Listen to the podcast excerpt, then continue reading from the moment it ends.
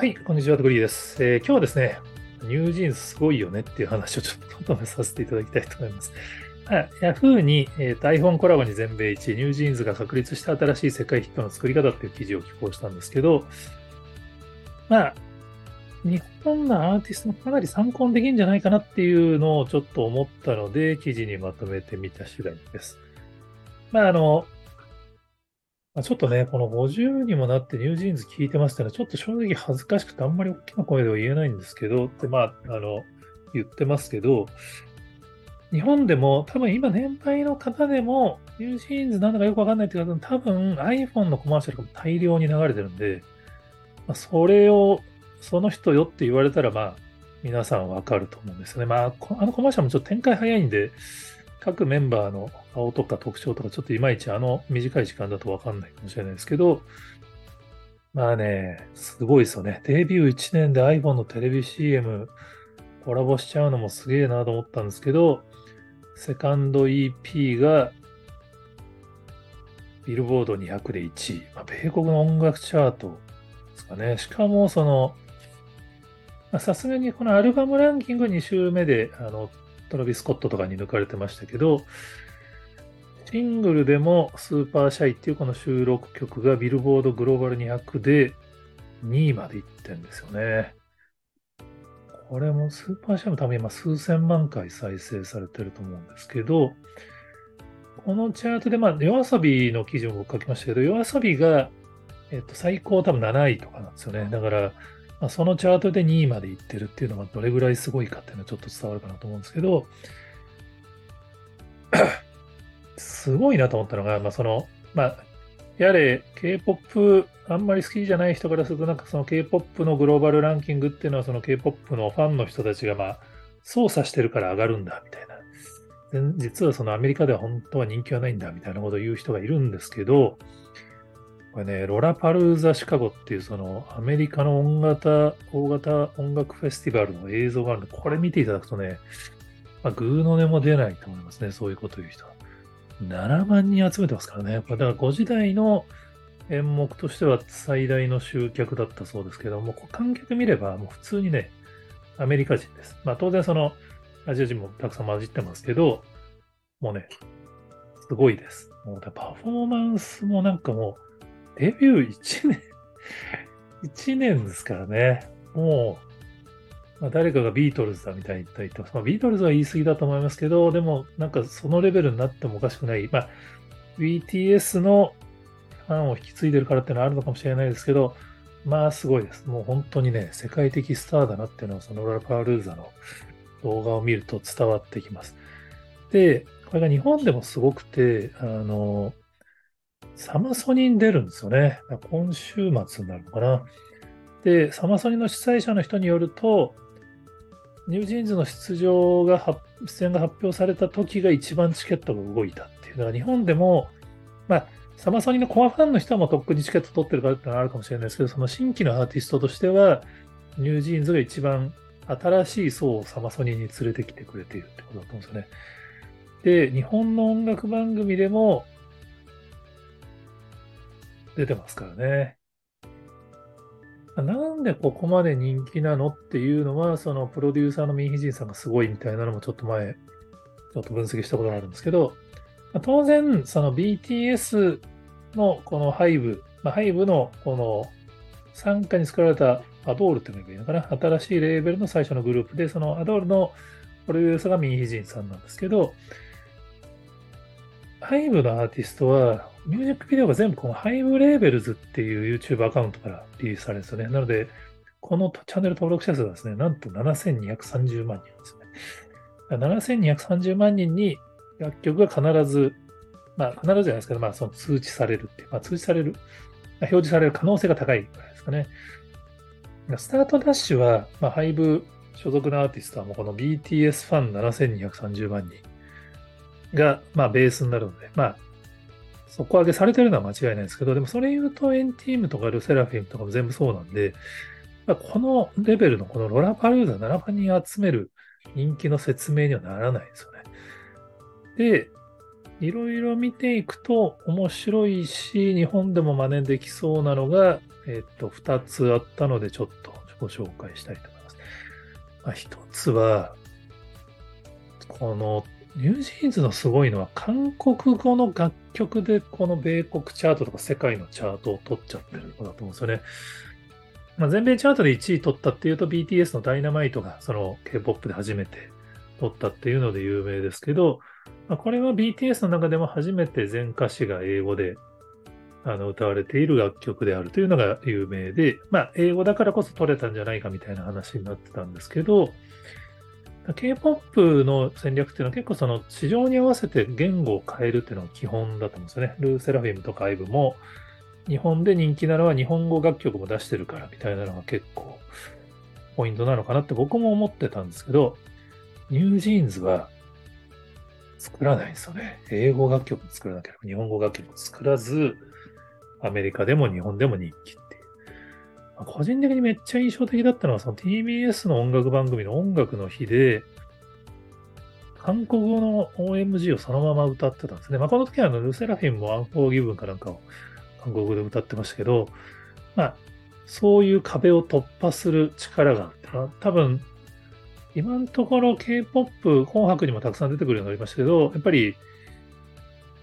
基本は日本語の楽曲を歌ってると思うんですよね。TWICE にしてもルセラフィンにしても。でも、ニュージーンズは当然日本語の楽曲ないんで、出てもらうには韓国語で歌ってもらうしかないって。でも、それでも出したいっていうこの TBS 側の思いが伝わってくるパフォーマンスだなと思って見てたんですけど、まあ、ポイントはやっぱその韓国語の楽曲なんだけど、ほぼサビが英語なんですよね。だから多分、サビ以外のところももう聞いてるともう英語に聞こえてくるぐらいのノリなんで、あ、そういえば高校生とかの時に洋楽聴いてた時って別に英語の意味分からずに聴いてたんで、実はやっぱり音楽においてその言語っていうのは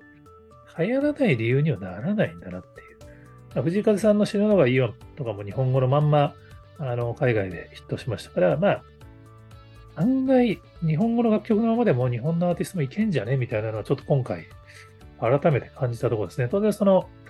曲調がグローバルで受けるような曲調をちょっと意識しなくちゃいけないっていうのはあると思うんですよね。日本のやっぱ J-POP って日本で流行る曲調とやっぱ海外は違うって言われてますから、でも、必ずしも歌手が全員英語をきっちり覚えて、英語で全曲歌わなくちゃいけないってことじゃないんだなっていうのは結構このニュージーンズが切り開いた新たなルートとしては、これ日本のアーティストにとっていい話だと思うんですね。でもう一つはコラボですね。これは僕も教えてもらった話ですけど、海外だといわゆるフィーチャリングって呼ばれるその、いろんな歌詞とコラボするっていうのがもうこれ基本らしいです。その、ビルボードのチャートだと、フィーチャリングのバリエーションの楽曲も1曲のランキングに全部集計が加算されるらしくて、最近、あの、 LE SSERAFIMが Ado Adoさんと日本語の UNFORGIVEN を出すっていうのが話題になってましたけど、これなんかも、えっと、あくまで UNFORGIVEN のチャートに全部加算されるらしいんですね。もともとナイル・ロジャースとフィーチャリングしてた 曲にさらにまた Adoさんがフィーチャリングされるっていう、このフィーチャリングを重ねていくみたいなのはやっぱり結構海外ではプロモーションの手段の一つとして多用されてるらしいんですけど、NewJeansは実はアーティストとのコラボはそんなにメインの曲では実はやってないんですけど、今回その NewJeansっていう自分たちのタイトルをつけた曲をリリースする上で実施したのがパワーパフガールズっていうアニメとのコラボですね。だからこれはもう完全にアメリカ市場に狙いを定めているからこそ多分パワーパフガールズとコラボしてまあ、パワーパフガールズ、パワーパフガールズ言いづらいな。好きの、あの、欧米人、アメリカ人をターゲットにしたっていうことだと思うんですよね。だからこれ、EP の、まあ、アルバムの表紙の絵もこれになってますからね。それによって、多分その、K-POP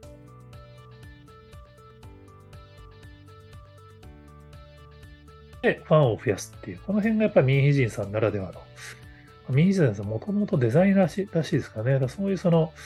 アプローチなのかなと思ったりしますね。だから NewJeansは、ちょっとその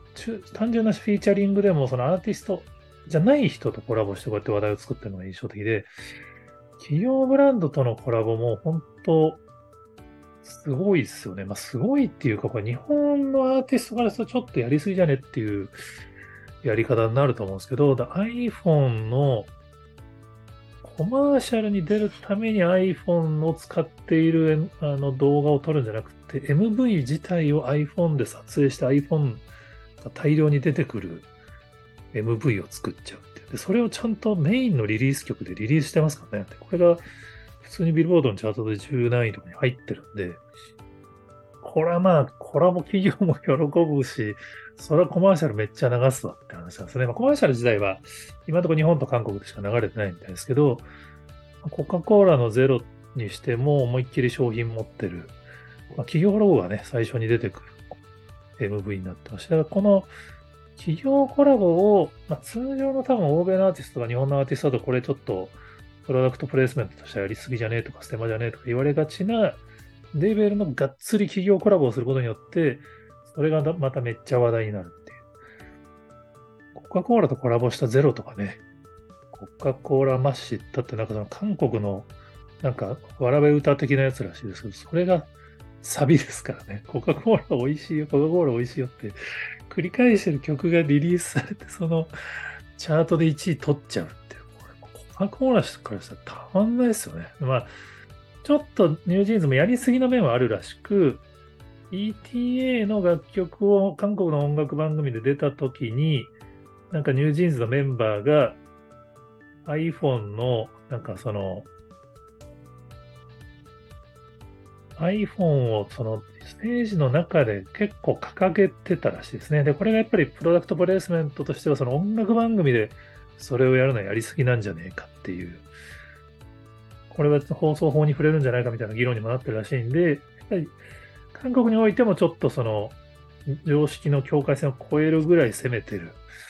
やり方なのかなとは思いますけど、でもまあそれによって話題を作れてるのは事実だと思うんで、この辺がね、結構日本のアーティストも参考にできるんじゃないかなって、まあ、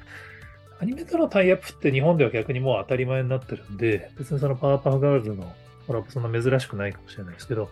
でもやっぱり MV の方にそのキャラクターを思いっきり出すのって、あんまやってないと思うんですね。夜遊びは推しの子にしても、ガンダムにしても多分 MV 側をそのアニメにしてたりしますけど、多分従来だとあんまなかったと思うんですよね。その企業側の MV があくまでそっちになっていて、自分たちのアーティストとしてのものは、まあ、世界観はそれを意識してるけどもちょっと違うっていう。多分米津さんもファイナルファンタジーとかあの、チェーンソーマンの KICK BACK とか、多分アニメ側の MV と別に自分のものを出してたと思いますけど、 NewJeansのコラボの場合にはもうそれ自体を自分たちのところに上げちゃうっていうね。この辺のコラボのやり方は参考なんじゃねえかな。まあ実際あの、 YOASOBIのアイドルが、まあ、大ヒットに至ったのは、 Ayaseさんが年始に NewJeansの OMG にやられたな、これっていうツイートして、まあ、今年は勝ちに行くって宣言した後に、アイドルを本気で仕掛けてこんだけ成功しているの、まあ、すでにもう日本のアーティストにはたくさん刺激を与えているんだと思うんですけど、藤井風さんがリットをインスタライブで歌ったりもしてましたかね。でも、なんかやっぱり、なんか、音楽においては比較的やっぱり K-POP がまあすごいんで、特に BTS なんかがやっぱりグローバル制しましたから、まあ、J-POP にはあれは無理だとか、まあ、J-POP はやっぱ日本市場にあのガラパゴスになってるから無理だみたいな議論もありますけど、これね、多分そういうことじゃない気がするんですよね。やっぱニュージーンズも実は K-POP のやり方を、まあ実は一部分否定して新しいやり方をやった結果、こんだけ世界で大ヒットになってるんで、日本のアーティストも実はその日本市場の常識とか一回忘れて、新しいことに挑戦してみると、案外数年後にはニュージーンズ並みの大ヒットが日本から生まれてたりするんじゃないかなっていうちょっと期待を込めて記事を書いてみました。えー、まあ、すでにね、日本人でも海外で成功しているアーティストはたくさんいるんですけど、はい、あの、個人的な思いそうです。他にもこんな話してますよっていう方がおられましたら、ぜひコメントやツイートで教えていただけると幸いです。今日もありがとうございます。